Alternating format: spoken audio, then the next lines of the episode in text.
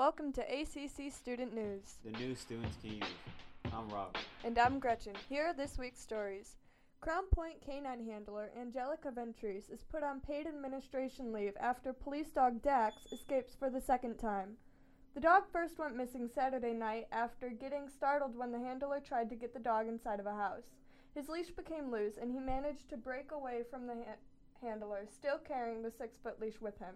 Police found Dax Monday morning in a neighborhood off of East Monitor Street. His second escape happened Tuesday evening through an unsecured door. Officers found the dog Wednesday morning by Livingstone's Church on Pratt Street. Ventris, Dax's handler, has been put on paid leave while officers review Dax's status on the department. At the moment, the department is considering reassigning him or returning him to the vendor. President Donald Trump and First Lady Melania Trump have been tested for positive for COVID 19.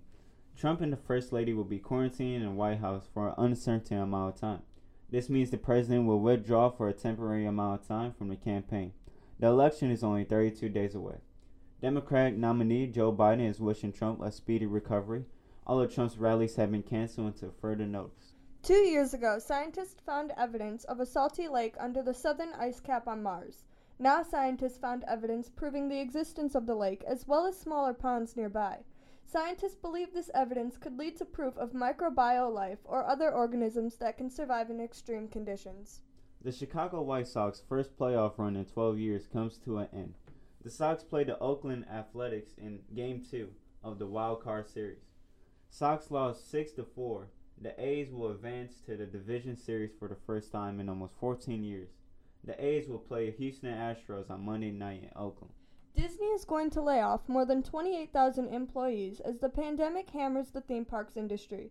The, the cutoffs were announced Tuesday and are continuing today. About two thirds of Disney's employees are part time employees. That's all we have for this week. I'm Gretchen.